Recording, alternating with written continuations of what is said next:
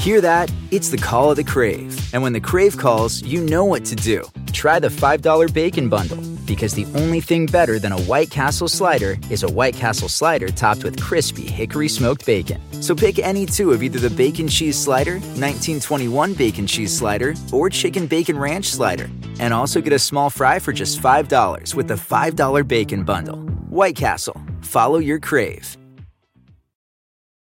Okay, let's do some quick math.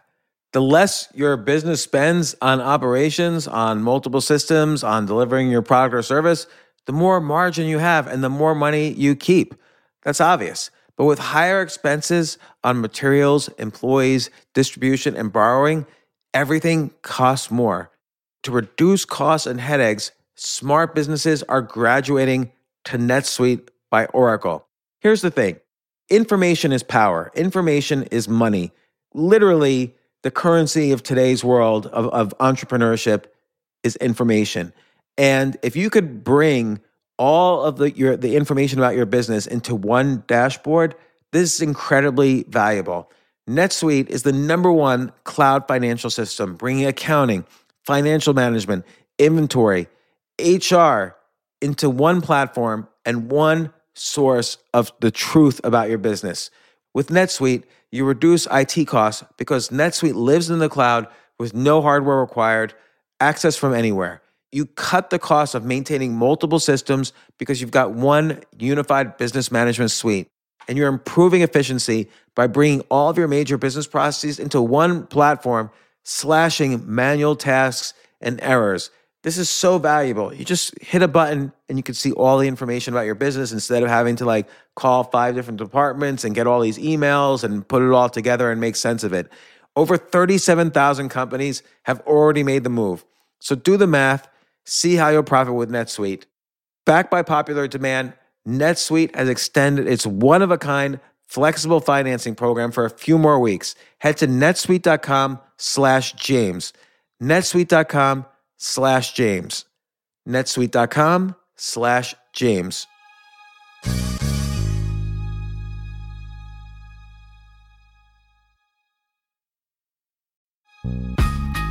This isn't your average business podcast, and he's not your average host.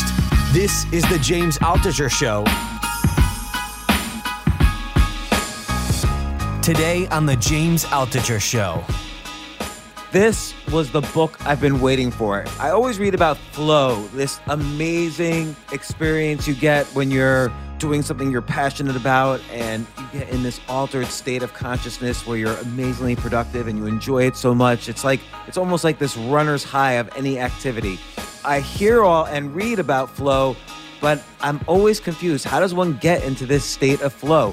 Finally, a great book that describes it. Steven Kotler's been studying this, I feel like, for decades, and his new book, The Art of Impossible, describes every detail, every question I ever had about flow and how to get into that state no matter what I'm doing. I even asked Steven some surprising, for me, questions about a certain state I wanted to get particularly in flow in. But anyway, here's the interview with Steven.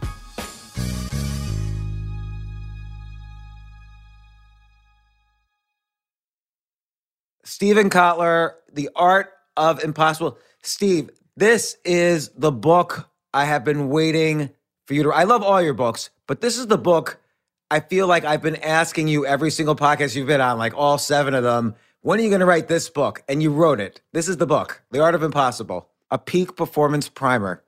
Thank you. Yeah, I think this is the book everybody's been wanting me to write. They wanted me to write this book after I wrote West to Jesus, my very first book on like that talked about flow at all, definitely after Rise of Superman. And honest to God, I would have loved to accommodate all of you, but like the a lot of the science that's underneath that book didn't actually start appearing in the real world until the past couple of years. Neuroscience had to really advance a while, and I had to get a hell of a lot smarter about this stuff, I think, to write that book. And I had to, you know, we train about a thousand people a month at the collective, so there's it's probably one hundred thousand people in total that I helped train. What do you train people to do?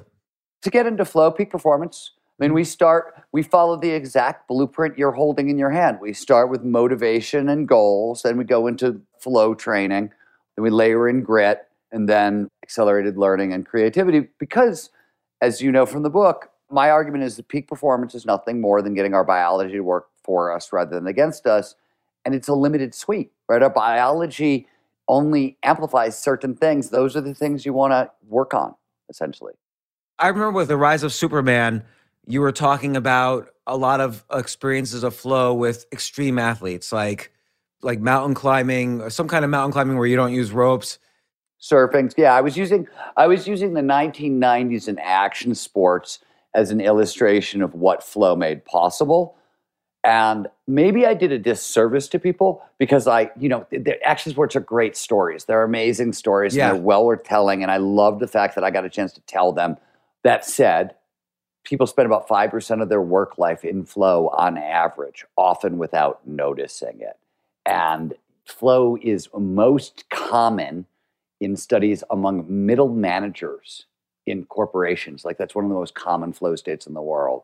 Coders in flow wrote the internet. Video gamers in flow built the video game industry. Pretty much everything that's in Silicon Valley requires flow to do well. So flow shows up pretty much everywhere. You know, I spend a lot of time on Wall Street because flow massively applies to finance and things along those lines. And of course, you know, the action sport athletes and, and, and take your pick. But I, you know, it's it's everybody is hardwired for flow. It's universe. It's how evolution shaped us to perform at our best. So we can all get into the zone. The athletes were a great example of what flow makes possible. But the downside is that people read that book and go, wow, this is just for action sport athletes. I'm an accountant. And no, no, no, that's not the point. The point is it flows for everybody. We're all hardwired for this. And to summarize flow in one sentence, it's this neural state where you're so focused on your activity that not only does your happiness level go up, but your performance level is like a four X. It's like a five X. So the technical scientific definition is an optimal state of consciousness where we feel our best and perform our best. So you exactly nailed it. You feel your best and you perform our best. And it's any of those moments of rapt attention and total absorption. You get so focused on what you're doing on the task at hand, as you pointed out, everything else just seems to disappear, right? Your sense of self will get really quiet. Time will pass strangely. And throughout all aspects of performance, mental and physical go through the roof. And uh, interestingly, even though flow is we started out talking about action sport athletes. If you look at the skills that flow amplifies, there are four physical skills and about eleven cognitive skills that are amplified by the state. So it's actually much more a cognitive boost. I almost feel like there's maybe two types of flow. There's the physical, like, like you were just saying, there's the physical and there's the mental. Because if someone's doing action sports and they need to act at high performance without so fast that they can't even have time to think, like let's say they're mountain climbing and they just lose their grip and they're in flow. They, they they don't even have a quarter second to figure out what's what's the next thing to do. And then there's, like you mentioned, coders, coders or chess players or people involved in mental activities. I feel like flow for them is going very deep internally. So you don't notice anything else and you actually are overthinking. You're thinking like ten times faster to solve problems. And with sports, with action sports, flow seems to be like you're not thinking. You've shut down parts of the brain so the, the brain can optimize the activity you're doing. So yes, no, and plus. So, so the thing that happens in flow is, first, you're totally right. Flow is automatized behavior. It's anything we've learned to do really well that we can perform at an automatic, almost unconscious level. That's, that's baseline flow. But then, whether it's chess or action sports, you're playing improv jazz on top of it. That's the big deal, mm. right? It's not just the perfect execution of the thing you already learned how to do. You get that for sure. But, and you you nailed it, by the way. You were talking about how your brain speeds up flow. The, the neurochemicals that surround this state amplify all of the brain's information processing machinery. We take in more data per second. We pay more attention to that incoming data. We find faster connections between that incoming data and other associated bits of information in the brain. We find farther flung connections. Whole process is surrounded. People have different numbers on how much faster, and I don't think we've settled that question at all. There is some data out of Andrew Huberman's lab at Stanford that it may be it's four X, but who knows if that's if that's accurate yet.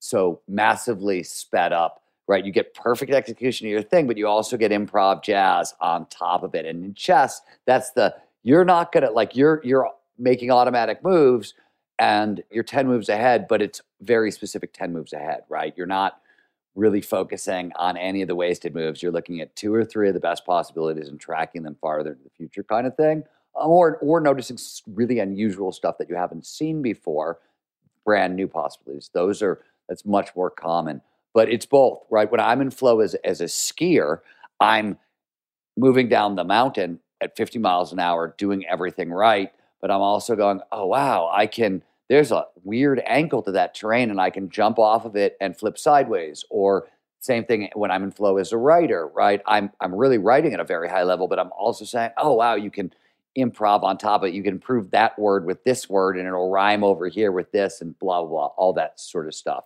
And you know what I'm talking about as a writer and as a chess player.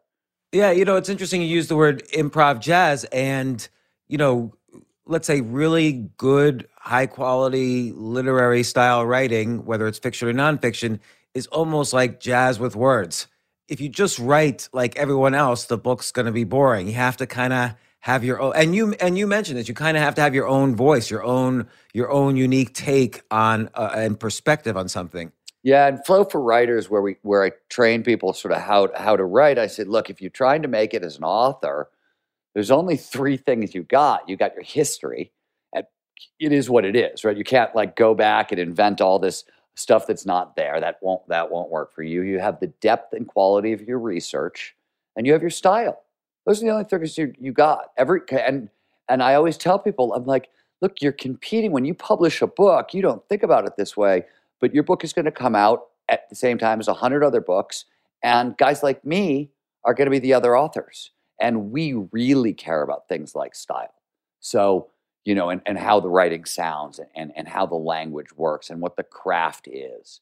We train a lot of thought leaders who want to write books. And I'm like, your ideas may be great, but you're in a very crowded, loud marketplace and you better have craft and art there. Otherwise, nobody's going to have time for it. Yeah, it's it's so true. And um, and I like that you stop at those three things because there's a fourth thing, which is you also, a writer... also have their haters. They also have this imaginary audience in their head. And that could that fourth thing is actually anti-flow. Yeah, so, you know, and I, I always tell people, this is another thing we talk about in Flow for Writers. And I, you know, I, I tend to think, I tend to say things very bluntly, but the way I always say is, I'm like, look, in writing, one way or another, you're kind of always somebody's bitch.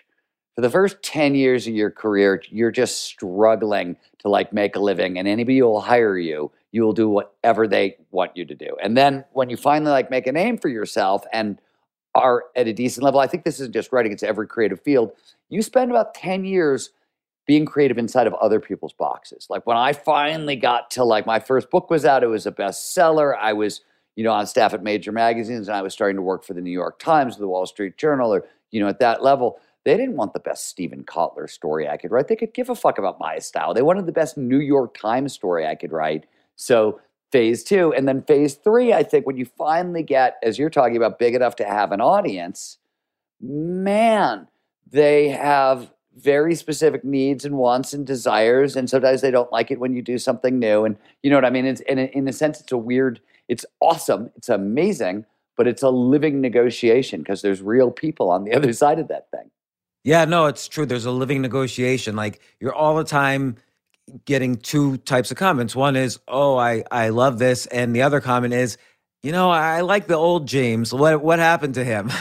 And, you know, uh, uh, Woody Allen talks about this in his recently released autobiography, is that it was very important to him to not care what people think, either positive or negative. So he wouldn't read the negative reviews, but by the same token, when he won the Oscar for Best Picture for Annie Hall, he didn't even know until someone like woke him the next morning and, and told him, and he he thought about it for a few minutes, and then he got back uh, writing to the, whatever current script he was writing then.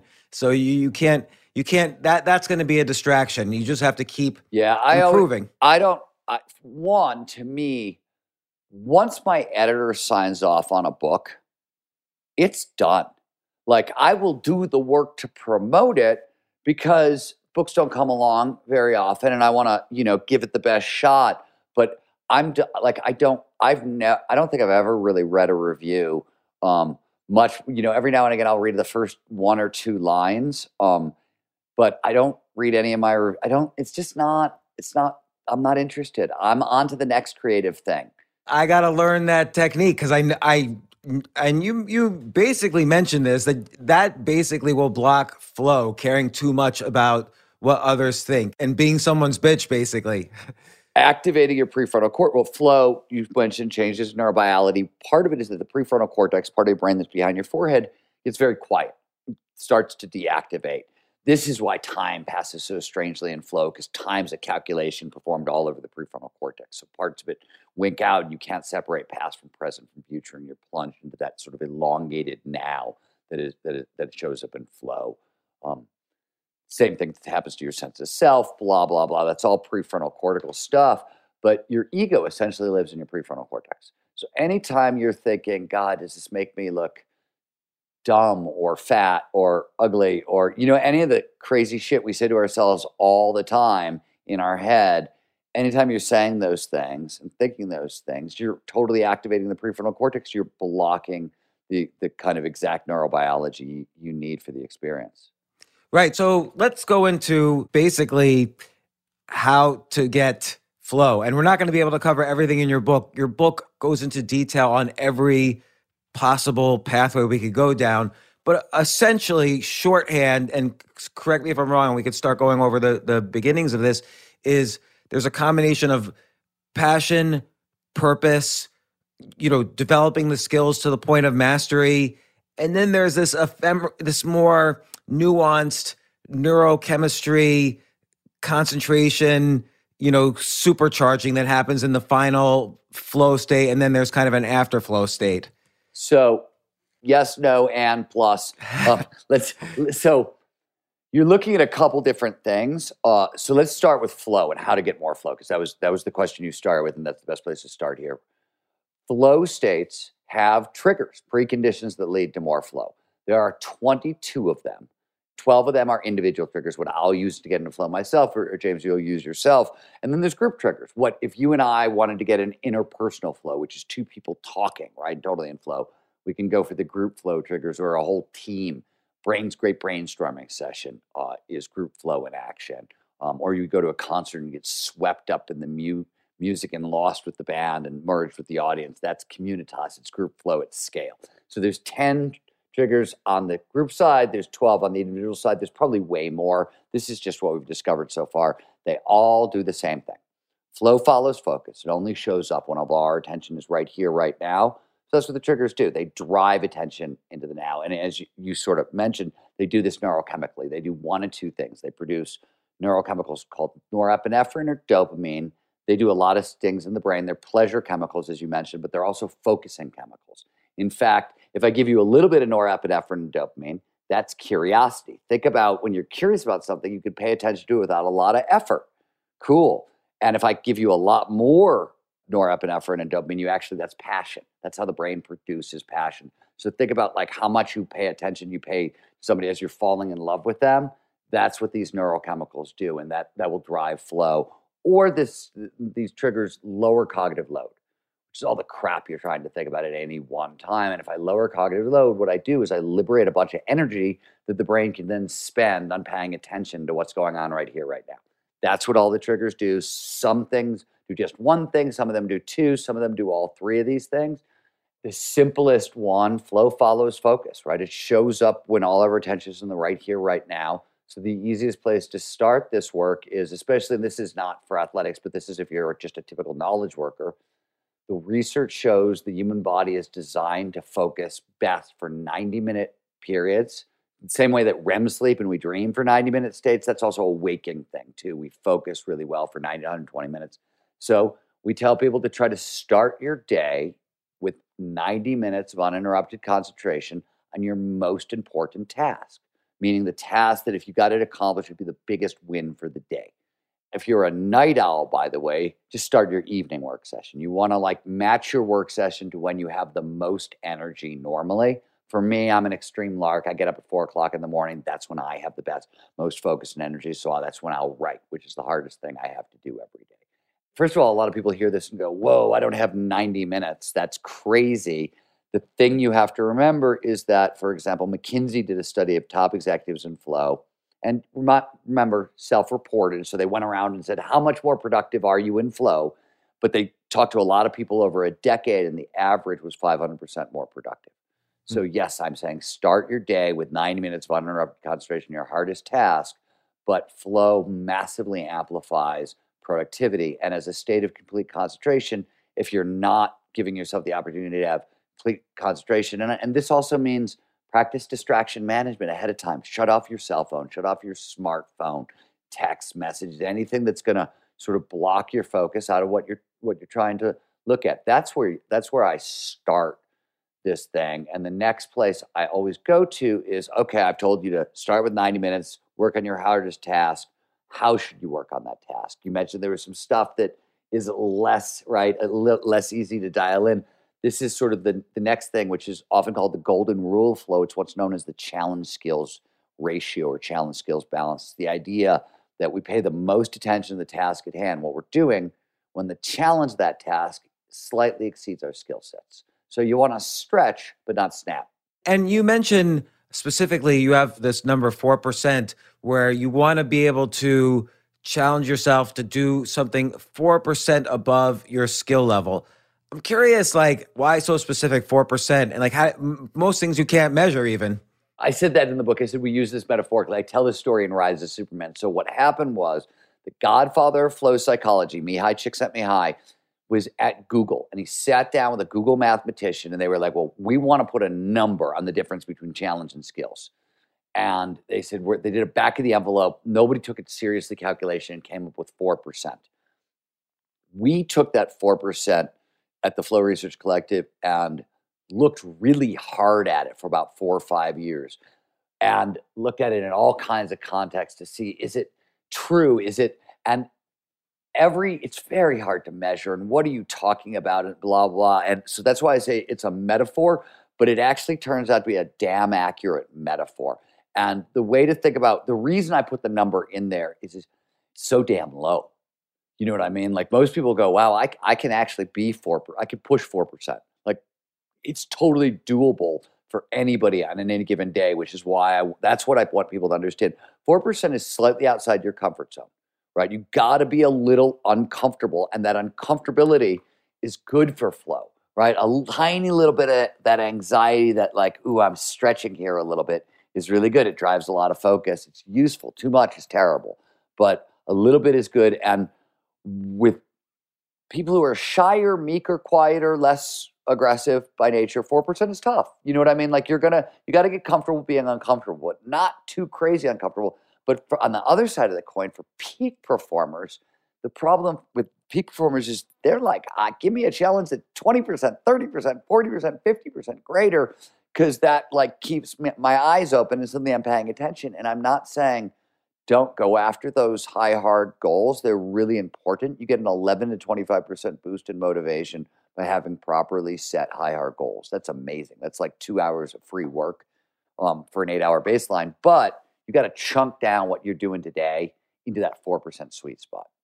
Yeah, and it's so interesting because you see a lot of uh, talented professionals in every industry, in every field, that hit a plateau where they're sort of satisfied with where they are, and they're they're not improving because they, they let's take, you know, chess as an example. Some people could play all day and never improve because they're not challenging themselves to learn new things.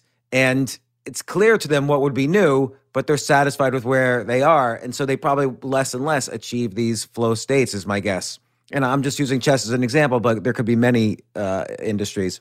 So one thing that's helpful to, to know here is that flow is a spectrum experience. So it works like any emotion in a sense. Anger, you can be a little irked, you can be crazily, homicidally murderous. It's still anger. It's the same emotion, just opposite ends of a spectrum. Flow is like that. There's a state. So flow is psychologically defined by six core characteristics. When all six of these characteristics show up, that's how you measure flow. And we've been naming, we've been talking about them. Complete concentration of the present moment, the diminishment of sense of self, time time dilation, which is time passing strangely, speeding up or slowing down. A couple others, autotelic experience, which is just the immense pleasure created by, by the flow state. And you can have a state of microflow where those So all six showed up, but they're dialed down to like one or two. So this is an experience we've all had. You sit down to write a quickie email, right? And you look up an hour later and an hour's gone by and you didn't notice. And maybe your sense of self didn't disappear, but suddenly you pop back into your consciousness and you're like, oh my God, I really got to go to the bathroom. I had no idea, right? So you lost bodily awareness a little bit. Maybe not your whole sense of self vanished or anything like that, but that's a microflow state. And we have those all the time. In fact, one of the fastest ways to start getting into the deeper, more macro flow states, which is the other end of the spectrum, is notice when you're in microflow and start layering in more of flow's triggers um, along the way is a very quick quick way to go. It so it's you've got to remember that there's like a, a spectrum that starts with like focus on one end and flow on the very end, and it goes through like focus and engagement and your enjoyment and engagement, and somewhere in there is flow, and nobody exactly knows Uh, where the dividing line is. We work with Adam Gazzaley. He's on my board. He's a neuroscientist at U C S F, and he's taking a, a like he's looking really hard at this and trying to sort of measure these different changes in states of consciousness as you go along. But it's a tricky one, and it's kind of funny. But like most of the work, research on attention, the great research on attention, was done in the eighties and the nineties, and it was done before we had discovered the endocannabinoid system, which is a major neurotransmitter system in the body. It was discovered, it was we had knew about it then, but we didn't realize that it plays a massive role in focus and attention and stress and everything else. So like literally like all the books on uh, attention were even written before all the new neuroscience sort of showed up. So we all, there's a whole bunch of rethinking that has to go into solving this puzzle right now. So when you, when you, um, find yourself getting into micro, let's say you recognize you're getting into microflow and you and you've been focused and you're starting to feel that that state, what do you layer in to enhance the experience? So there's five triggers that all produce dopamine. And these are the five I would reach for to turn microflow into macroflow. Novelty. So whenever we encounter anything new, we produce a little bit of dopamine. This is not a how to apply micro to macro, but I'll give you an example. I'm going to write it down. I have to read a lot of neuroscience textbooks. And as you know, they're not always the most exciting things in the world. I quite like them, but they're not super fun. So I always try to go, I'll take two or three neuroscience textbooks and I'll go check into a motel someplace beautiful with a balcony. And I'll sit on the balcony and look at this novel, gorgeous landscape and read my neuroscience books, because the novelty is increasing dopamine. Right? So I'm getting a little more dopamine. It's moving me a little bit closer to flow. Now, same example, insight, when you connect ideas together, that will also produce dopamine. We all know this. You've done a Sudoku or a crossword puzzle, that little rush of pleasure you get when you get an answer right, that's dopamine. And that's what you get for pattern recognition. So this also happens like when I'm reading my book on neuroscience, I got a little dopamine in my head from novelty. When I get a little bit of that emotional wow, something caught my attention, right? That wow, that little bit of surprise, that's also a little bit of dopamine. And I want to focus on that a little bit and see if my brain will make a connection, because now I've got a little no- dopamine from the surprise and the novelty of the new idea. Can I get an insight connection kind of thing? Because then I'll start to snowball towards flow. You started out by talking about intrinsic motivators, curiosity, passion, purpose, autonomy, and mastery. These are all big motivators, and we, and we can talk about them, but they're also flow triggers, because when we have when we have all these things, the brain is producing norepinephrine and dopamine. It's driving more focus. So if the in my example, like if I'm reading a neuroscience textbook that is lined up with what I'm curious about, what I'm passionate about, my purpose in the world, et cetera, et cetera, even more dopamine. So the, the secret is just to know how the neurobiology works a little bit. So you can just sort of stack things in your favor.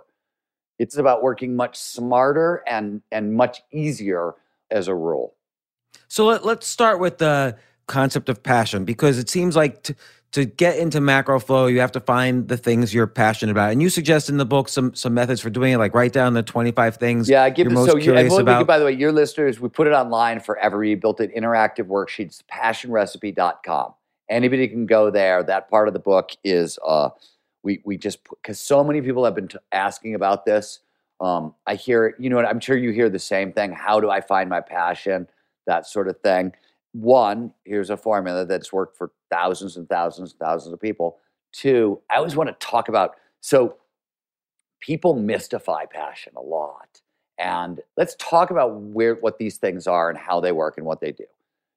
The book starts with motivation, right? Art of Impossible starts with motivation. It ends with flow, but it starts with motivation because it's the energy that gets you in the game. There's extrinsic motivators. Money is an extrinsic motivator. Sex is an extrinsic motivator. And they're good motivators, but only until you sort of like can meet your basic needs and have a little bit left over. And then they don't actually work to really drive performance improvement. Then you have to reach for other things. You have to reach for your intrinsic, internal to you motivators. And the most basic of those is curiosity. That's where you want to start. Passion is nothing more than the intersection of two or three of your curiosities. And you always got to remember that passion on the front end doesn't look anything or feel anything like passion on the back end. I say, what does passion look like in sport? And you say, well, it's LeBron James windmill dunking over some hapless point guard's head in the N B A Finals. And that's what passion looks like. And you're right, but that's end strain passion. Early stage passion looks like a little kid in a driveway shooting balls through a hoop, right? And sometimes they go in and sometimes they don't. That's what passion looks like on the front end. And you can't expect passion to feel, right, like LeBron James with a windmill dunk when you're at the stage of I'm it's just it's curiosity, and if I'm getting a little bit better, maybe it'll get a little more, you know what I mean? Like it's that's it's it always starts there for everybody. It's not like you wake up one day and go, oh my God, I'm so passionate about this thing, and suddenly it feels like magic. That feeling of magic, of propulsion, is earned.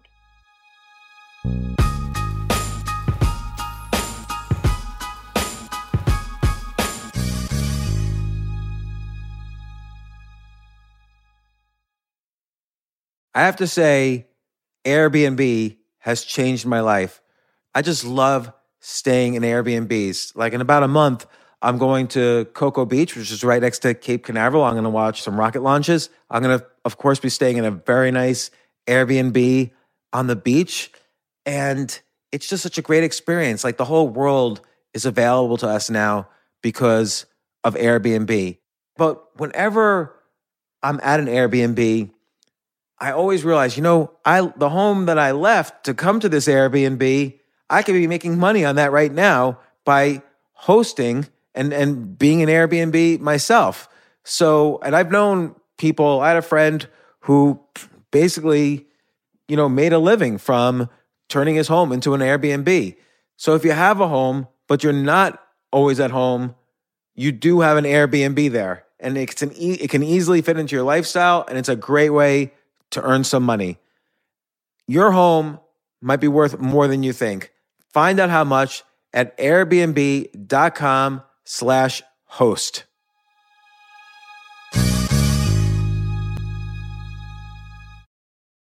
The famous Abraham Lincoln quote says, good things come to those who wait. I wonder, did he really say that? Jay, did he really say that? Can you look that up?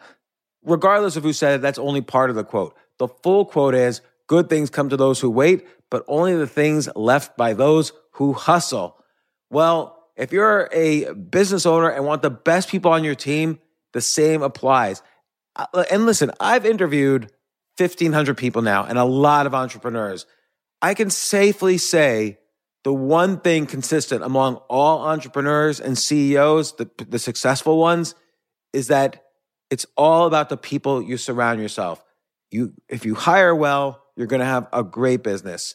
And, you know, thankfully, ZipRecruiter puts the hustle in your hiring. So you find qualified candidates fast. This is so important. And I, I want you to try it. You could try it as a potential employer or employee.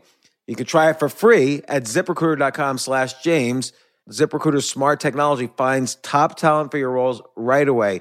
Immediately after you post your job, if you're hiring, ZipRecruiter's matching technology starts showing you qualified people for it. And I will tell you that I signed up on ZipRecruiter as a potential employee. You know, I just wanted to see how it works. And right away, it started matching me with really amazing potential employers. So give it a try at ZipRecruiter.com slash James. Let ZipRecruiter give you the hiring hustle you need. See why four out of five employers who post on ZipRecruiter get a quality candidate within the first day.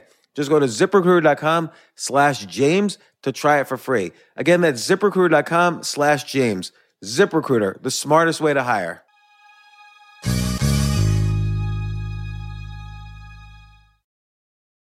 Start clean with Clorox, because Clorox delivers a powerful clean every time. Because messes happen. Because... Hey, listen, remember how you told me to toss those takeout containers before we left for vacation? And you were like, I'm serious. If that leaks over the counter, it'll be a slimy abomination by the time I get back. And I was like, yeah, yeah, yeah, of course. Don't worry about it. I won't forget. Well... Ooh, yeah, that happens. So start clean with Clorox. Use Clorox products as directed. Rinse after use if in contact with food surface. You mentioned this in the book, that personal improvement is different than stalking the impossible. And I think passion is part of the difference, because when you're passionate about something, and, and again, you, you bring this up in the book, it's not necessarily pleasant. Let's say I'm suddenly passionate about basketball, something I've never been passionate about before. And I'm watching LeBron James, and I'm like, man, that looks great. I'm going to be so happy when I could do that. And then I try to do that. The first twenty thousand times I try to do that, or maybe forever, I'm never going to do it. So it, passion is often followed by a lot of misery as you're, as you're beginning the, the journey of getting better at something. I want to cover this from two angles. First is Doctor Andrew Huberman, who's a neuroscientist at Stanford. Know him well. He's got a great phrase that I think is so apt here. You were talking, just remind me of something he says. And he, he often says that the thing, and by the way, if he had said this to me before I wrote the damn book, it would have been in the book. This is the one thing that I really wish was in the book, because it's so great. He said the difference between every peak performer I've ever met and everybody else is that peak performers know the order of the process is always crawl, walk, run. Everybody else comes in, they're like, yeah, man, I don't really want to walk. I don't want to crawl. I don't really want to walk. I sort of want to start out jogging, and they waste a fuck ton of time. Peak performers go, yeah, man, you're going to start out at the bottom. It's going to suck. It sucks for everybody. It's going to feel bad. It feels bad for everybody. That's what it means to learn, and you just don't care because you're used to it. You've done it enough times. You're like, yeah, I'm going to suck, and I'm probably going to suck in public, and it's going to be embarrassing, and I'm not going to like it, but who cares? I think that's one of the biggest differences, and it saves so much time. And it looks like the peak performers got so much farther faster, but what they really didn't do is just lose a bunch of time at the front end looking for a shortcut, which I think is what most people do. Yeah. That's... Well, hold on, James, let me add one more thing to it, because again, I, I passion gets mystified, and I want to talk about why it's important. Because you said, as you pointed out, you're like, it doesn't feel very good. Why is it so, what does it matter if sometimes passion doesn't feel so good? And the reason is, whether or not we like this, humans are fairly simple machines. And if you want to impact performance, you only have a handful of tools to work with. You have your fo- your attention, which is your gateway to your entire life. Nothing happens in your world without you putting your attention on it first. As a general rule, it's the gateway to everything. You have attention, you have action. You put enough attention and action on, you get habit. It's sort of the toolkit, et cetera. The point is, under normal conditions, focus and attention is very fucking expensive, calorically expensive, emotionally expensive, energetically expensive. Think about how hard it is to pay attention to something you're not interested in, you're not curious about, you're not passionate about, you're not anything about. Think about how hard that is. Then think about what happens when you're curious. You get focus for free. That's the big deal. Why is passion such a big deal? Lots of focus mm-hmm. for free. Even if it feels bad, you get focus for free, right? It, it, and passion, like any learning curve, like any process, good days, bad days. Bad days don't go away because you're passionate. In fact, things matter a little bit more because you're, oh, wow, I'm, I'm doing the thing I came to do. It really matters. This counts. That's a little bit turned up, but what you're getting for that is a lot of focus for free. And if you think about mm-hmm. the fact that your brain is about two percent of your body weight and uses at rest twenty-five percent of your energy. So it's a huge energy hog under just like l- low intensity conditions. Turn up that intensity. I have to learn this thing, or I need to do this thing. You're burning a ton of energy. If you can get that energy for free, that's the big deal with passion. That's why passion matters so much. Yeah, it, it reminds me of, uh, you, you quote Josh Waitzkin in the book, uh, who wrote this book, The, The Art of Learning. I, by the way, just sent Josh a message saying, dude, I forgot that your book was called The Art of Learning. until after The Art of Impossible was coming out. And I looked at the title and I went, oh, God, I hope I didn't steal Josh's title inadvertently um, without noticing. And I had to, I'm sending him a bottle of booze. So I just have to mention that I know there's a similarity between the titles, and hopefully it's because I think Josh is just a badass in the peak performance world and really knows what he's talking about. Well, he's someone who who was a, a strong chess master and strong at um, martial arts. Two different martial yeah, arts. Uh, yeah, he was like a world champion at martial arts. So, uh, but he says, learn. You know, you have to learn to be your best when you're at your worst. So often you're trying to get good at something, and y you have a bad day. That's the moment where you have to pick yourself up and perform even better, or you know, because you have to continue doing what you're doing and learn from the mistakes. I think that's true. But, you know, feedback's a flow trigger. So immediate feedback is a flow trigger. So it's, it's sort of your friend to learn from your mistakes. It'll take you in the right direction. That's for sure. Yeah. Sometimes I get annoyed a little bit when I think this concept is harped on too much. The, the fact that failure is a learning experience. You can only have so many learning experiences before... Oh, yeah. Well, there, yeah, there, I mean, I, you know, there's a difference between rapid experimentation and a shit ton of failures, right? Rapid experimentation is I'm asking a bunch of questions. I don't exactly know what the right answer is. So I'm, oh, but once you're like, okay, this is the right answer, you only want a couple failures in a row. And then you're just, you know, you're like, okay, I'd like to, I'd like to start getting better. Um, I agree with that. So, so a lot of this is about learning and kind of the meta skills of learning, the skill of learning a skill. You have a chapter to skill yeah, of, of so, skills. Yeah, so I mean, let's take it back to flow for half a second and the path to mastery, right? Which is what we're talking about in a sense. It's challenge skills balance, where we started, right? You have to, if you want to, if you want the maximize flow in your life, you have to be using your skills to the utmost to stay in that challenge skills sweet spot. And that means you're going to keep growing and learning, right? Because you're always stretching, and you have to, and if One of the one of the reasons there's there's a big section on learning there is if you want more flow in your life and you don't have good learning skills, you can't keep up with being able to use your skills to the utmost. You're not going to like be able to learn fast enough to keep up with kind of the turbo boost that flow provides. Right, and this is related to your you know challenge yourself four percent higher than your skills. You have this experience with Laird Hamilton where, if I'm following it correctly, you were jet skiing with him while you were on his back, and then you jumped off or so, something like that. No, so okay, uh, let me tell the whole story because it's kind that seems of, like yeah. outside of your comfort well, zone. So, um, you have to start by understanding that back in the nineteen nineties, when action sports were just coming up, as a general, professional action sport athletes would consistently try to kill journalists. They all thought it was funny, so they would literally like we'd show up to do a story, and they'd be like, "Okay, but you got to come along with me on this adventure and this adventure and this adventure." And I mean, I. It's funny now, but I have friends of mine who literally like had P T S D after some of these assignments. And I'm not making that up. Like literally got P T S D on some of these assignments. They were rough to the journalists. Laird was famous for like, he liked to do three activities in a given day. And so activity one was we went surfing together. And the only reason it was dealable is because the waves were just fairly manageable that day. And like he could beat the shit out of me.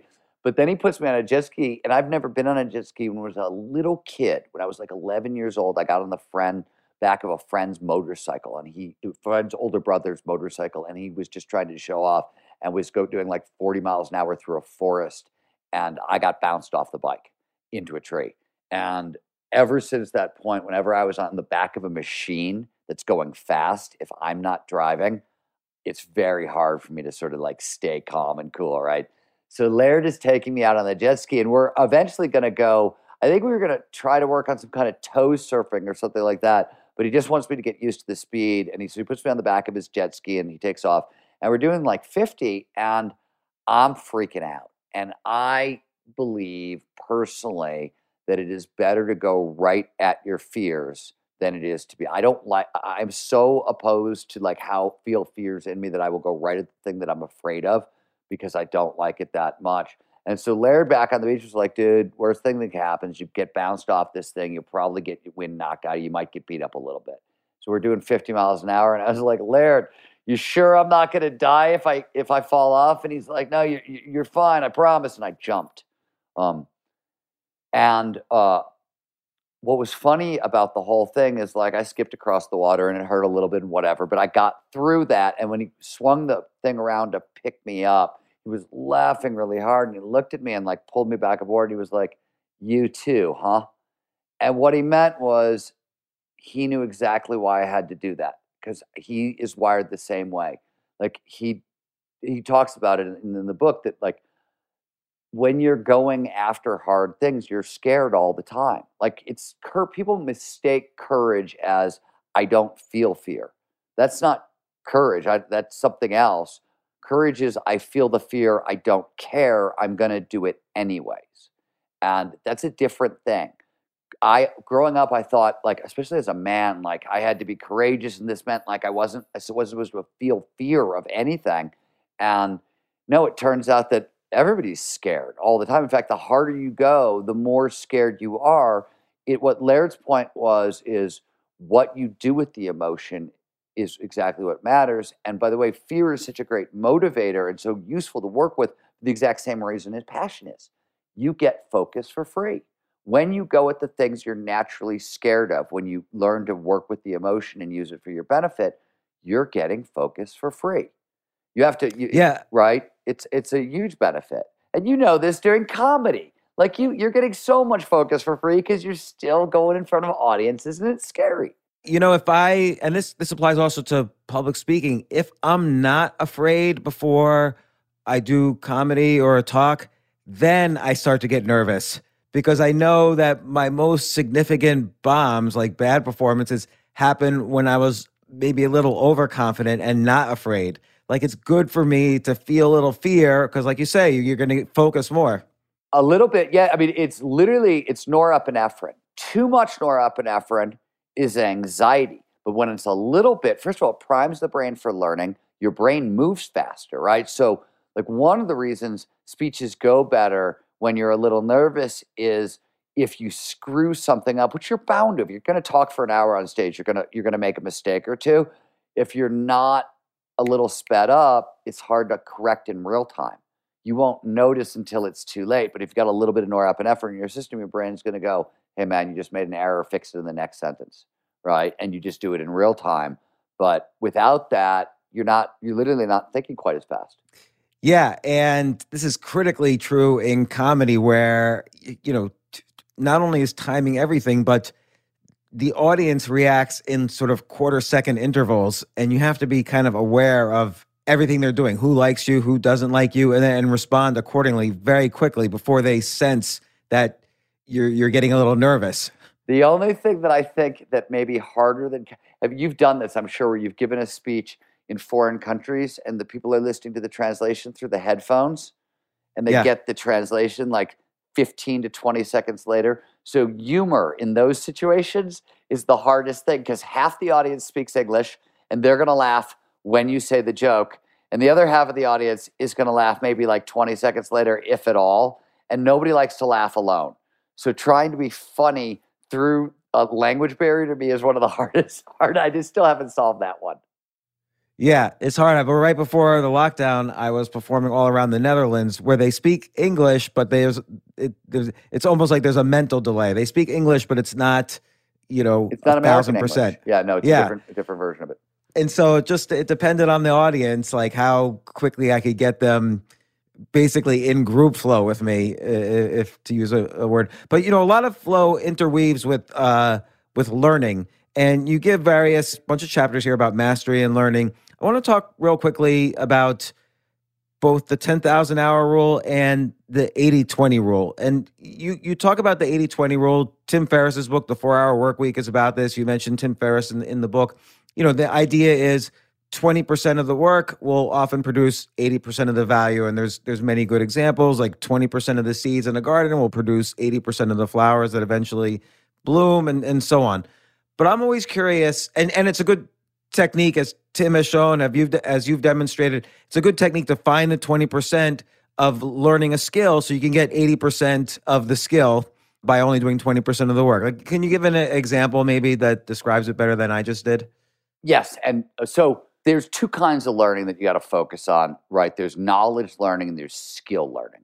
And there's systems in the book for both. This is on the skill side. um, meaning I want to learn to play guitar. I want to learn Brazilian jiu-jitsu. I want to learn chess. You know, t- I want to learn a foreign language. Those kinds of things, this is more applicable to. And the example Tim gave when I interviewed him that I still think is great is most rock and roll is three chords, right? A C G. And that's, so if you learn those three chords on a guitar, you can play eighty percent of rock.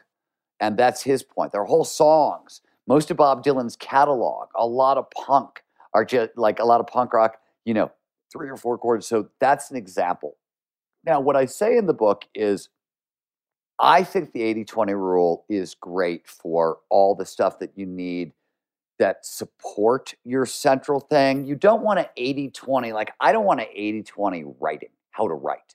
I'm an author. That's the main thing I do, where I study the neuroscience of peak human performance. Those are not cases where the eighty twenty rule is a good idea. Those are cases where I want to learn every possible thing I possibly can learn. But the example I, you know, I give in the book is learning legalese. Lots of contracts kind of float through my thing, and it used to be every time one come through, I'd look at it and I'd have to get on the phone with the lawyers to figure out what the hell it meant. Finally, I was like, a couple years ago, I was like, okay, I'm just going to learn legalese, and I essentially eighty twenty'd my contracts. I took every contract I've ever signed. I went, you know, through it and highlighted all the words I didn't know. And I took the, you know, the twenty percent that showed up across the boards, and that's what I, you know, I learned. And suddenly I found that I could read most of my contracts without having to like spend all the money on lawyers to ask them what the hell it meant. You know, I could have much shorter conversations. And, you know, by the time I was said and done, I probably saved tens of thousands of dollars a year on legal fees. Yeah. Right. Um, that's one that, that, that I used. Uh, that's a quick example. How do you, in general, how do you find out what the right twenty percent is in a domain that you're still uh, a novice in? Tim will tell you, and I sort of agree. I mean, so orthogonal thinking will help. You know what I mean? In fact, I think one of the experiments Tim ran with Josh Waitzkin as a chess master is when they were eighty twenty in chess, they focused on endgames only. Like Josh taught Tim to play with, I think the king and a pawn is what they started on, on the board. And so like literally like they took everything out of it and focused on the twenty percent that is going to win or lose the game sort of thing was one way to do it. But, and that was Josh's choice for Tim. So I think you have to bring experts in. I tend to, when I'm trying to solve those things, I tend to talk to about three to five people. I try to talk to a couple people I know and a couple total strangers for sure on that one. And I just look for commonalities. Hey, what's the twenty percent of your few, you know what I mean? And um, in fact, we just did this uh, at the Flow Research Collective to make a neuroscience class for everybody who we hire at the at the collective, because there's a lot of people, you know, who, who do work for us that aren't trained as psychologists or neuroscientists, but we need them to understand the basic stuff that we do. We just sort of tried to eighty twenty neuroscience. I did this work with a guy, with a neuroscientist from the University of Miami, and we tried to like eighty twenty his freshman year of neuroscience class. And what what did you conclude? What was the twenty? It's not totally done yet, but it's a little bit about like the, I always say that the the, you, the first thing, you know, we talk about this in the book, I like, I think that this is for a subject, one, a tremendous amount of a subject. You need, if you can understand the voyage of ideas. First of all, the human brain is built to understand narrative, right? We, we, we're, sto- we're storytellers. The brain naturally tells stories and connects cause with effect. So we're built for narrative. So the first thing I always want people to get is some kind of over, I mean, there's the order to it, but like very useful to have an overarching macroscopic framework of just the voyage of ideas that is whatever subject. What was the first question somebody asked? What did it lead to? What did that lead to? What did it that? That's what any subject is. Somebody had a question. Somebody answered that question. Somebody had another question. Somebody answered that question. That voyage of discovery, that's a narrative. Most people, even if they can't understand the technical details of what was actually discovered, they can understand that. And it's a way, it gives you a big, this is the big Christmas tree. And all the facts are going to be the ornaments. But if you have the big tree, you at least know where to hang the ornaments. And then when it comes to the ornaments, a lot of technical subjects, most of the thinking of the subject is like tucked inside of the vocabulary in weird ways. And the example I give in the book is really familiar, is Homo sapiens, right? inside the lad, maybe, you know, saying Homo sapiens instead of humans sounds pretentious, okay, but what's tucked inside that is all kinds of information about genus and species. There's even attitude, right? The Homo sapiens means wise apes. So there's this idea that at some point we thought we were wise apes, right? So there's like human superiority is baked into it. There's a lot of information tucked into a word that most people think just means human, and it doesn't. It means a lot. There's a lot of other data actually in there. So I think there's something to be said for learning key technical parts of the vocabulary because so much of the subject is built into that. So I, those are things I sort of start with, but there's a, you know, there's sort of a, a, a good map on how to proceed through any subject in the book. And then uh, the ten thousand hour rule we were talking yeah, we were about, talking about a little beforehand. bit. Yeah, uh, it's the idea. I've talked about it a lot on this podcast, so the listeners know know what it is. But I don't really like the rule.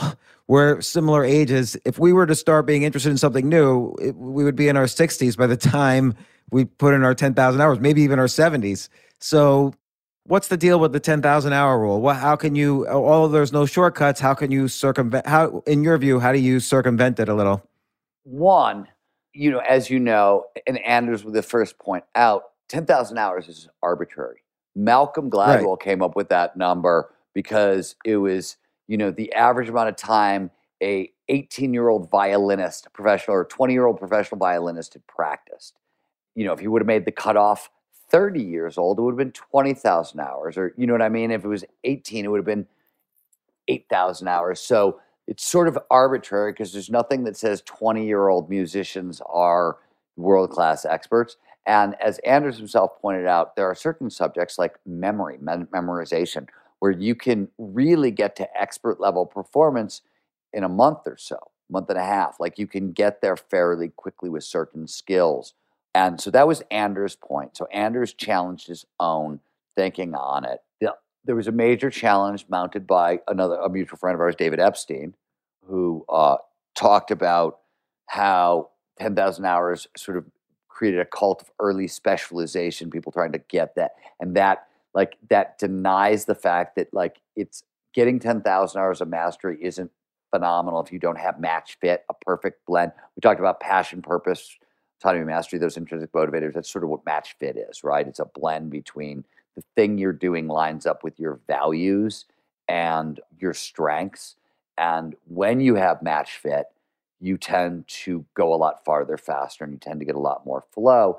And flow is sort of, the research does seem to say that it shortcuts the path to mastery, meaning the action sport athletes in the nineteen nineties were getting there a lot faster, and they didn't follow any of Anders' rules, right? They didn't, their practice was not deliberate in any in any stru- meaningful way or all that stuff. And it, so it seems, and I, I don't know if this is across the board, because once an activity starts generating flow, you love it so much, you'll put in ten thousand hours without even thinking about it, right? It just becomes your favorite thing to do.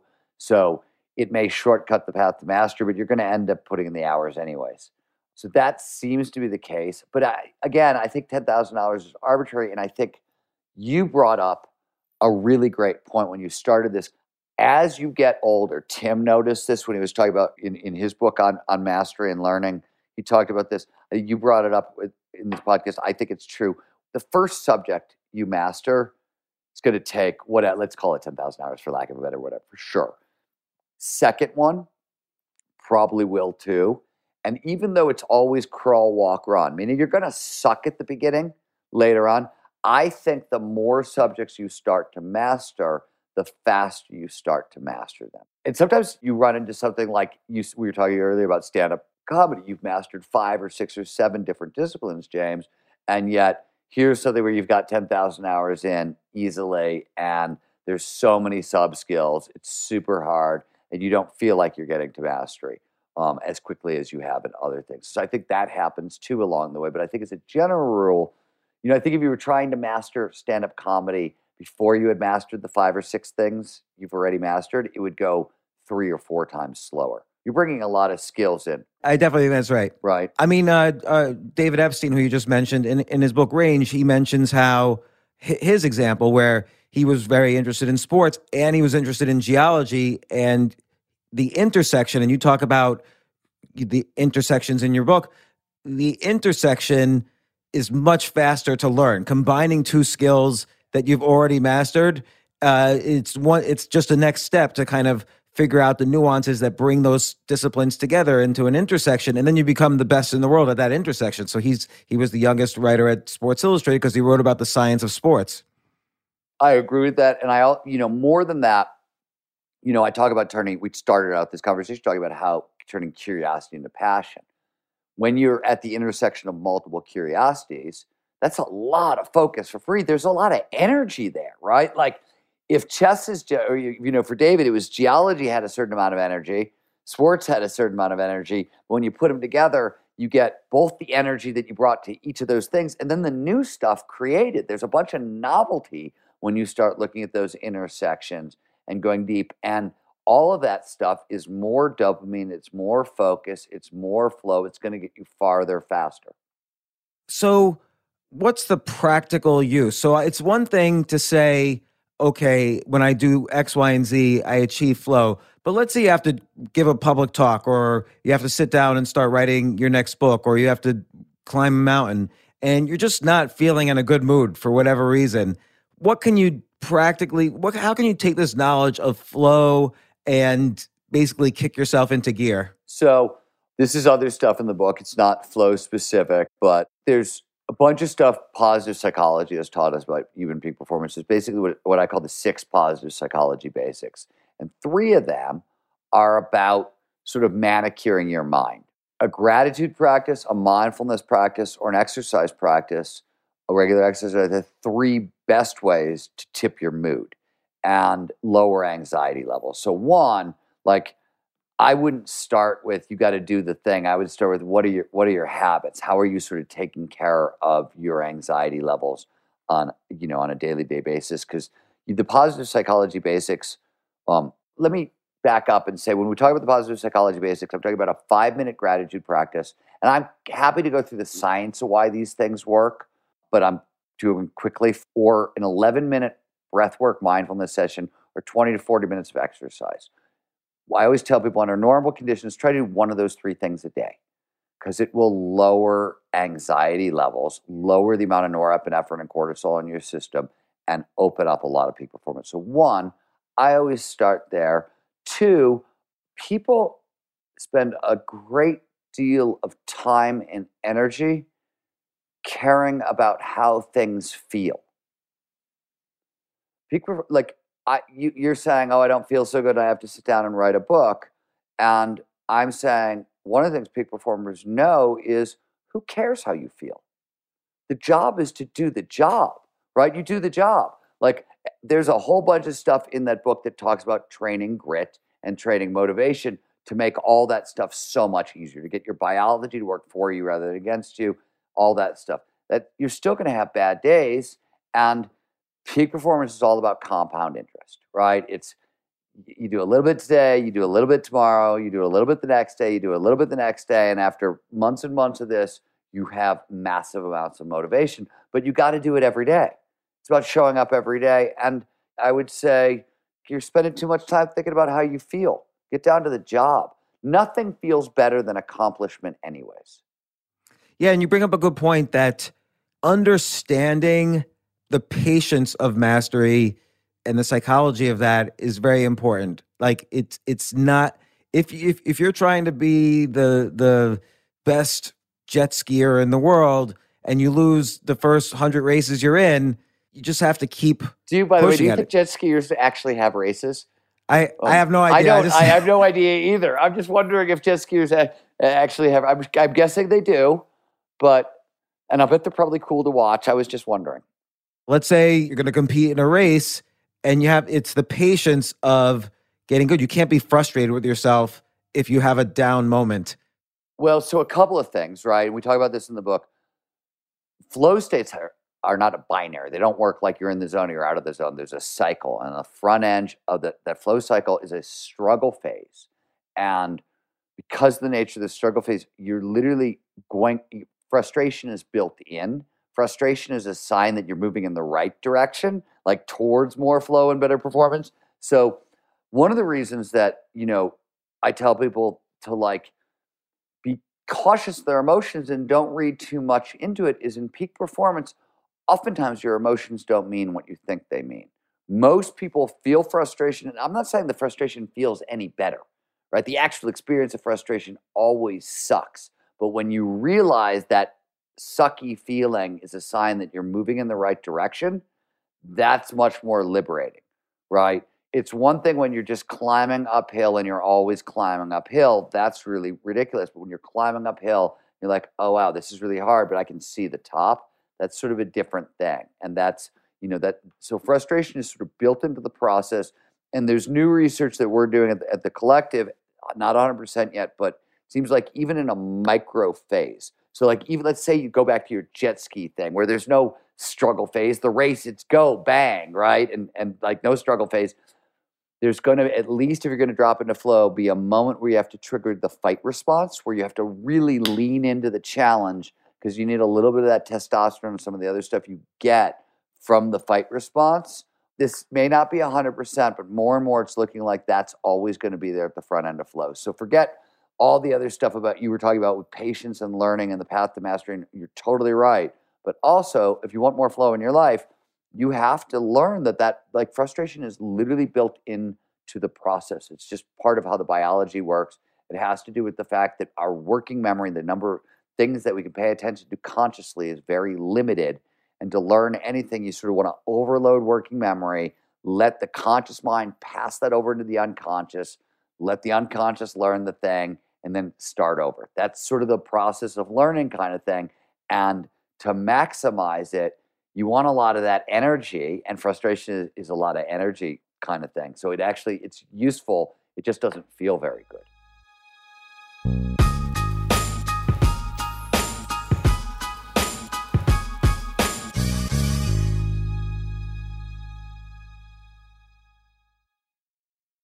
Save big money on protecting your garden. Now at Menards. Messina's Animal Stopper is a liquid repellent that prevents pesky animals from damaging your garden. Available in a convenient, ready-to-use bottle. It lasts for up to thirty days, regardless of weather and watering. Save big money on Messina's Animal Stopper at Menards. And check out our weekly flyer on Menards dot com for more great deals happening now. Save big money at Menards. At Capella University, you'll get support from people who care about your success. From before you enroll to after you graduate, pursue your goals knowing help is available when you need it. Imagine your future differently at capella dot e d u. Here you are, B P Ms high, sweat dripping, body moving, tongue panting. You're working hard, real hard, and you're thirsty. You need vitamins, nutrients for peak performance and energy. And your plants do too. Aw, I mean, just look at the little guy. Water-soluble plant food from Miracle-Gro is full of essential nutrients. Just a little scoop into your watering can and boom, instant feeding and bigger, more beautiful plants. It's kind of like a sports drink for your plants. You may have to suffer from heat, but your plants do not. I like this concept that, you know, all of these things are designed basically to reduce energy use. So like, for instance, if you're passionate about something as opposed to not being passionate, it's less difficult to read a technical manual if you're passionate about what you're, the technology you're reading about. You know, if you learn the psychology of dealing with frustration, it's going to require less energy to deal with being frustrated, so you could move, again, closer to that flow state. So all these things, it's sort of like flow is is achieved as a sort of reward for reducing energy expenditure each step of the way. Well, let, let me actually, so let's take it one step farther, because it's actually, you're right, and it goes one step farther, and this is kind of crazy. Not only are sort of we hardwired to go big, right? That's sort of what we're talking about, the fact that all of us are sort of hardwired for the extraordinary, and we, and we have this state, and that you do all these things right, and flow is sort of the benefit. But what the research shows is not going big, not sort of doing all these things in a row is really bad for us. Now, let me give you an example that you'll totally get. So there are eight major causes of depression. Two of them get the most attention, which is genetics, like you can't produce enough serotonin, Um, or trauma. But the other six are about screwing up things like passion, purpose, curiosity. For example, one of the biggest causes of depression in the world and anxiety is lack of meaningful work. What does a lack of meaningful work actually means? It means a job that you're not curious about, you're not passionate about, mm-hmm. it's not involved in your purpose. You don't have the freedom, the autonomy to pursue the job. There's no mastery of skills on the job, and it's not producing flow. That's what that means. Literally, not going big is bad for us. That's so interesting. We've got overwhelming numbers of anxiety, depression are the largest plagues in the modern world at this point, and six out of the eight causes of these things are literally not using your biology the way it's been designed to work. It's nothing like fancier than that. And it's not a genetic problem, and it's not a trauma problem. It's literally like there's a system. It's our biology. It's designed to work in a specific way. And if we don't use it that way, there's a huge penalty. Penalty for getting it right is a ton more flow and way better performance. The penalty for getting it wrong is we're miserable. What about a situational thing like uh, the loss of a loved one or losing money, or is, is that separate? Yeah, like trauma stuff, of course. And, you know, there's certain loss of a loved one. Let me explain it this way. You have something called emotional set points. They always say, if you're trying to get happier, good luck, because there's only a few tools. You can use gratitude, you can use mindfulness, but Dan Harris wasn't wrong. We're built to get about ten percent happier, and that's about it. You can get more meaning, more purpose, more life satisfaction, more well-being, more contentment. All that stuff is super available to you. But like, how do you feel right here, right now? And the reason is when we're born, and by the time we're about nine years old, we have what are known as emotional set points. You've got a low point and you've got a high point. And in between is your whole life. This is as bad as you're going to feel on the planet. This is as good as you're going to feel. Life happens in between. There are the only way to increase the upper limit is more access to flow. It seems that greater and greater access to flow will actually, you can get happier over time. On the downside, yeah, there's tragedy stuff, but what, what seems to be the absolute worst, meaning can make life feel worse, is death of a child and or chronic unemployment. And both have to do uh, with very basic safety and security concerns. Death of a child is uh, it, it carries all the emotional loss of right of, of a loved one, but it's also children from a biological perspective and an evolutionary perspective are sort of retirement plans for people. They're, they're who are going to take care of you in your old age. Mm. So death of a child doesn't just bring up all the death of a loved one stuff. It brings up all this evolutionary, I'm going to get old and die, and who's going to have my back shit on top of it. And that seems to be what it is. And, and chronic unemployment is sort of the same thing. It really shakes up the safety and security tree, right? Like it, just not being able to pay your bills. It's just truly terrifying, as you know. I, I wonder how much aiming for the experience of flow can counteract those types of depressions too, because I do feel that if you're chronically unemployed, but if you do spend some time being creative each day, you're going to bounce back faster. Yeah, yeah, uh, yeah, yeah.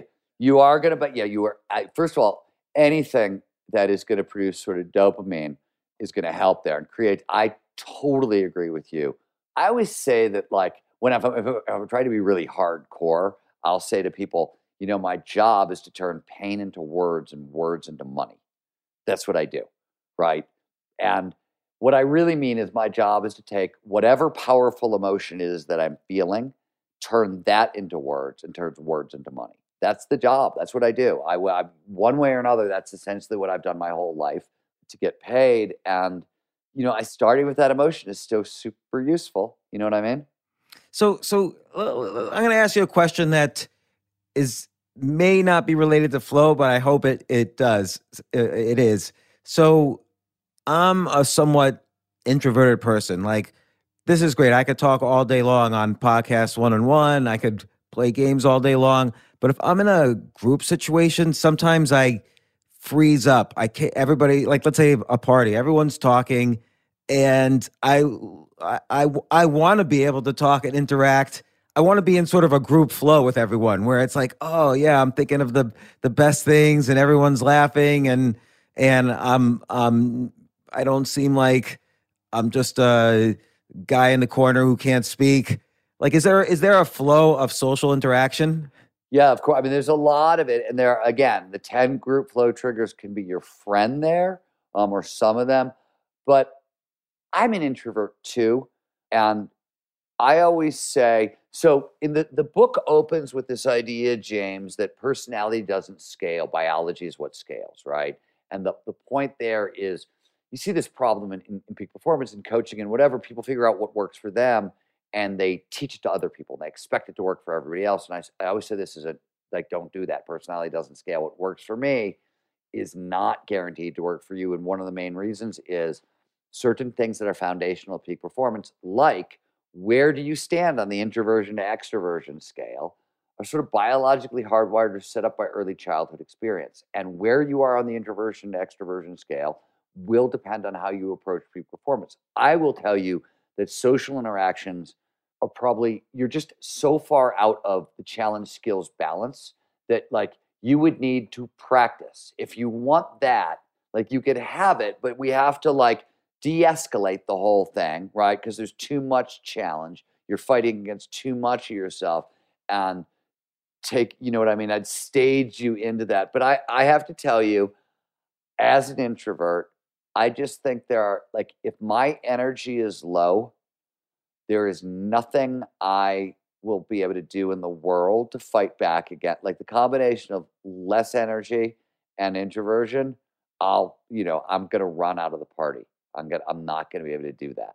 What if you're not allowed? Well, what if you're like at a party at the White House and you have to be uh, on your um, best? Yeah. I, you know, in, in that case, I try to figure out, where can I start? Like, I need a gateway in, right? Because social interaction will produce dopamine. And if I'm totally locked out of a party uh, and with that social situation, I will sort of scan them and be like, who's the person I can talk to? If you're seated at a dinner party and you can't move and you're stuck, I don't know if I got any advice for you. I don't know if there's anything I could do here. But if you have some ability to move around the White House, I would find somebody where, you know, you can start small, get a little of dopamine, get a little oxytocin, because it'll give you energy. And dopamine um, increases focus, but as I said, they're multi-tools. One of the things it does is it amplifies pattern recognition, our ability to link ideas together. You said you wanted to be quick and funny and all that stuff. Dopamine is very helpful with that stuff. So I would look for, you know, easy, cheap dopamine. And if it was a make or break situation, like, you could always find an attractive member of the opposite sex to talk to, because, or the right sex, whatever you're attracted to. Um, find somebody attractive to talk to, because that produces a little bit of dopamine and it'll get you a little bit more into the game. That's so funny. It's almost like it makes me think, like, okay, let's say you want to talk to the most attractive person from the opposite sex, um, but you need a lot of dopamine for that. So, like, you go to someone who you're not intimidated by, just to fill up on dopamine. A little bit. And then, yeah, work your uh, way up. I got work enough dopamine up. Here. I'm yeah, going to go exactly. over now. Yeah, like, exactly. I mean, I'm not saying this is a good thing to do from an ethical standpoint or any of those things. You just said, I'm in this situation. I have to be here. I got to make it work. It's the White House. It totally matters. I'm giving, I'm telling you how I would try to make it work. Um, and I would, you know, I would play, so the most important of group flows triggers, not the most important, but one of them is is the yes and game. Right? Yes and is the first rule of improv, which is always say yes and, right? You come up to me and you say, you know, Steven, there's a blue elephant in the bathroom. If I say, well, shut up, James, that's not true, that goes nowhere. But if you're like, dude, I hope he's not using up the toilet paper, well, now we've got the start of a skit, right? We could do something with it. And what that means is conversations to maximize group flow should be additive and not argumentative. But this doesn't mean, and we anybody who's familiar with brainstorming research is going to know, like, when everybody's just additive and, oh, I like your idea, and, oh, I like your idea, you get groupthink. You don't get creativity. You don't get innovation. It actually blocks good ideas.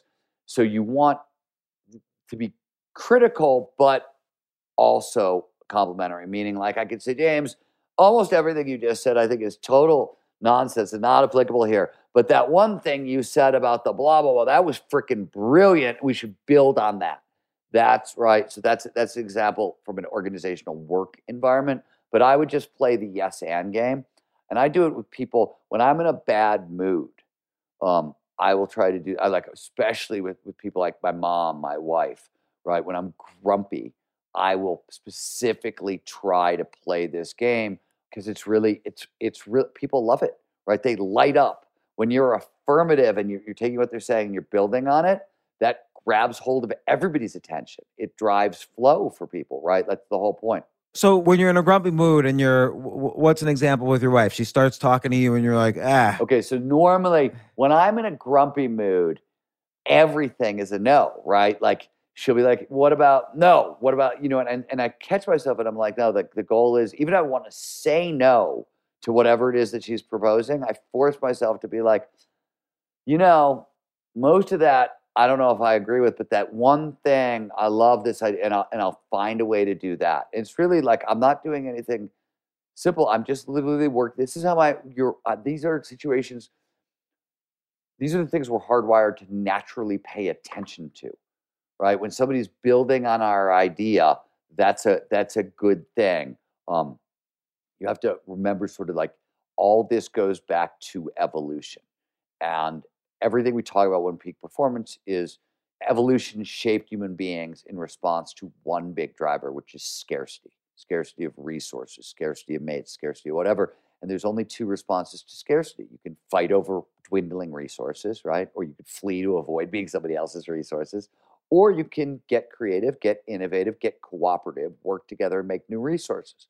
So we talk about the peak performance toolkit. In fact, we talk about what flow amplifies. It amplifies all the stuff needed to fight or flee or get creative, get cooperative, and make new resources. That's what human peak performance is sort of all about. It's using those same skills. So yes and is a game. You and I together are way more innovative. We could make create more resources together than we usually can on our own. So if I'm playing yes and games with you, right? The reason it's driving flow is because my brain suddenly knows that you and I together are more powerful, more cooperative, more innovative, and going to solve challenges better than me solo. So driving focus. You know, it probably was so much easier to get into flow ten thousand years ago when things actually were scarce. Like now we have all the food in the world. Tinder gives everybody all the options they want in every possible category. There's no more, there's no more, we have to sort of invent scarcity. Like now, in order to get flow, I have to ride a fifty foot wave or, you know, climb a mountain or, or pl play in an orchestra or something. Like there's no, there's no simple scarcity anymore. I have to find like, oh, the world is scarce in master violinists. And so now I, that's the only way I can get into flow. Uh, I think that may be true for you. I don't think that's true for everybody. I'm not, I'm not, I'm not sure that's true for everybody. Meaning, and you know it's not. You still get into flow when you play chess. You still oh, get yeah, into because flow when you write. You still write like I mean because it's hard. But like, but like ten thousand years ago, all I needed to do was find a grape, oh, yeah. probably. Yeah, and, I mean, yeah, ten thousand years ago, like you walked outside and everything wanted to kill you. Yeah, if I just lived, right? I got into flow. Like, oh man, that was great. Yeah, it's also another. Um, it's one of the. We were designed to function in an era of immediacy, right? You, I mean, you remember Peter and I wrote about this in Abundance. Like, our brain is built for tiger in the bush kind of problems.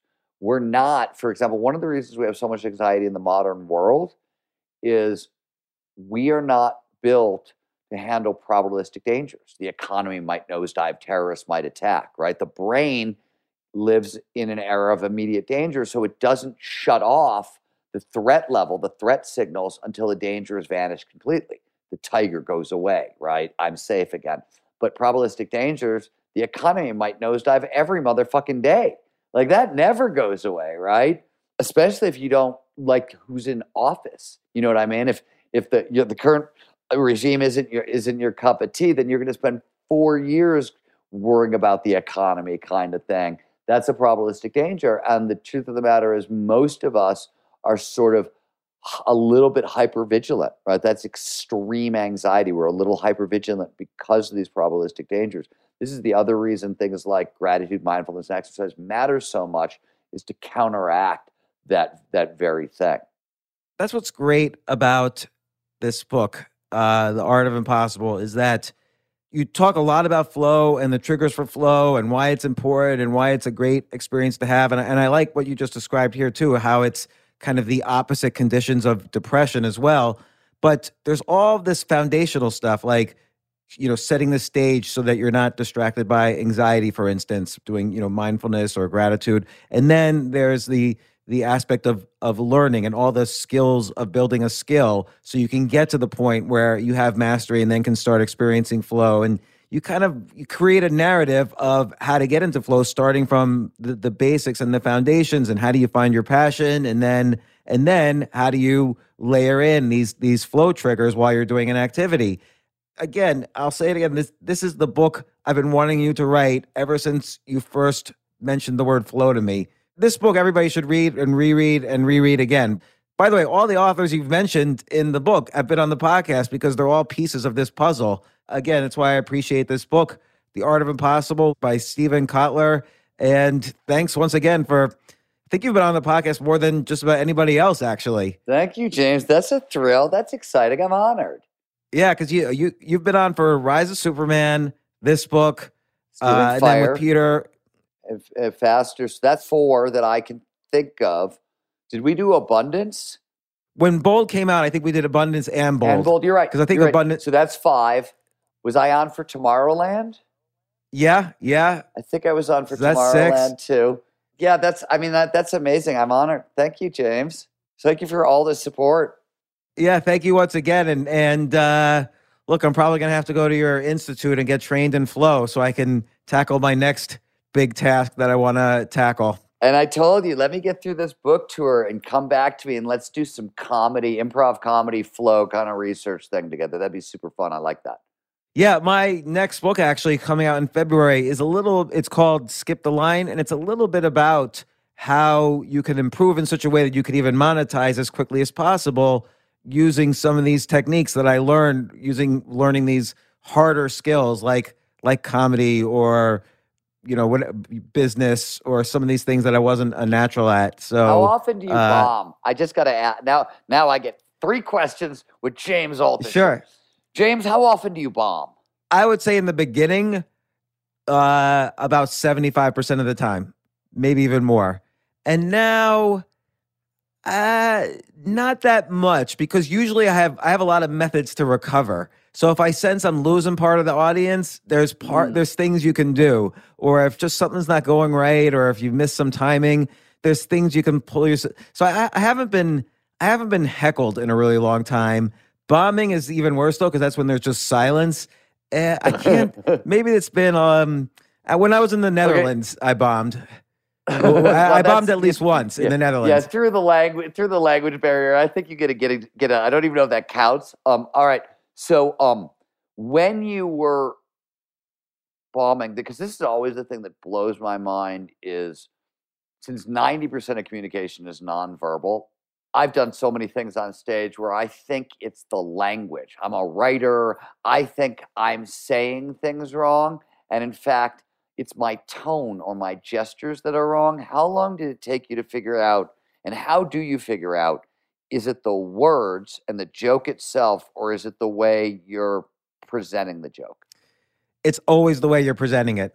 Because it? if you tell like a Jerry, let's say you were to tell a Jerry Seinfeld joke and not use his timing and delivery, it wouldn't be funny, even though it was an interesting concept. Like, oh, I don't want, you know, he has a joke where it's like everybody says your money should work for you. Um, but I, I don't know where that money's been. Maybe my money should relax and I'll do the work. And he has a specific way of telling it that's very Seinfeld-esque that, you know, me just telling it now is not as as interesting. And it's almost all likability, delivery. You know, a lot of times if I feel like something's going wrong, I'll quickly ask myself, are my shoulders tense? And I'll relax my shoulders. And one instinct people do when they're when they feel they're bombing is they start talking faster because they want to get to that next laugh right. as quickly as possible. But almost every instinct you have when you're anxious in the moment, you should do the reverse. So you should actually start talking slower. And instead of like moving forward, you or your body almost shrinks, like your shoulders tense up and you're you're you're you're you're standing in one place. You should just like expand, almost in this Amy Cuddy way, you know, for, how she describes in her TED Talk, and maybe lean back against the wall. Like just what whatever you're doing, you're the one on stage, so you have to get back into the mindset that they have the pleasure of watching you. and not the other way around. So you have to kind of show that you're expansive and relaxed and you don't care, and then you'll start to recover. That makes a lot of sense to me. I, one of my, I have a tell. When I'm uncomfortable, I do one thing, and uh, I didn't know, I mean, I've been doing it for years. I didn't, my best friend pointed it. He's like, dude, when you're scared, you put your hand on your stomach as if somebody's about to sucker punch you, and you just do. And so he pointed it out, and I realized it. So now, as soon as I find myself doing that, anytime, my next gesture is arms wide, exactly as you said, just because I know, like, protecting yourself on stage, like, people know what you're doing. They sense the fact that you're folding up and trying to protect yourself, and I and they don't respond well to it, I think. I agree with you.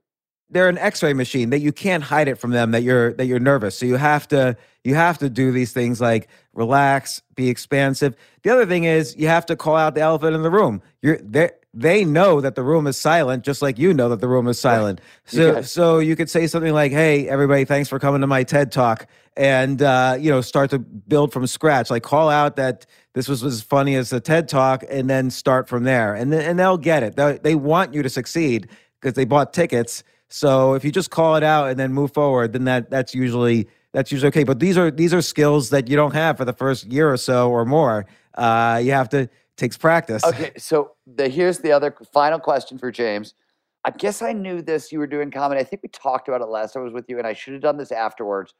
Can I see you doing stand up online? Is there anything out there? No, in fact, like? I, I did once or twice put something, and then I pulled it down because I was.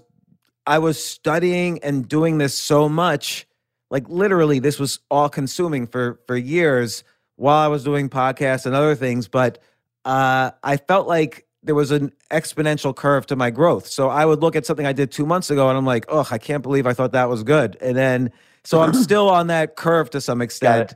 Got it. Got and uh, haven't felt, haven't felt like it's stopping yet. Sometimes I would put experiments on online. Like one time I did comedy in a subway just to sort of practice doing comedy in front of a hostile audience. Another time I was trying some some how it, was that it was, was it was scary. That's brave as shit. And I and I will wow. say I, I bombed, but that was the whole point, was to get comfortable with that.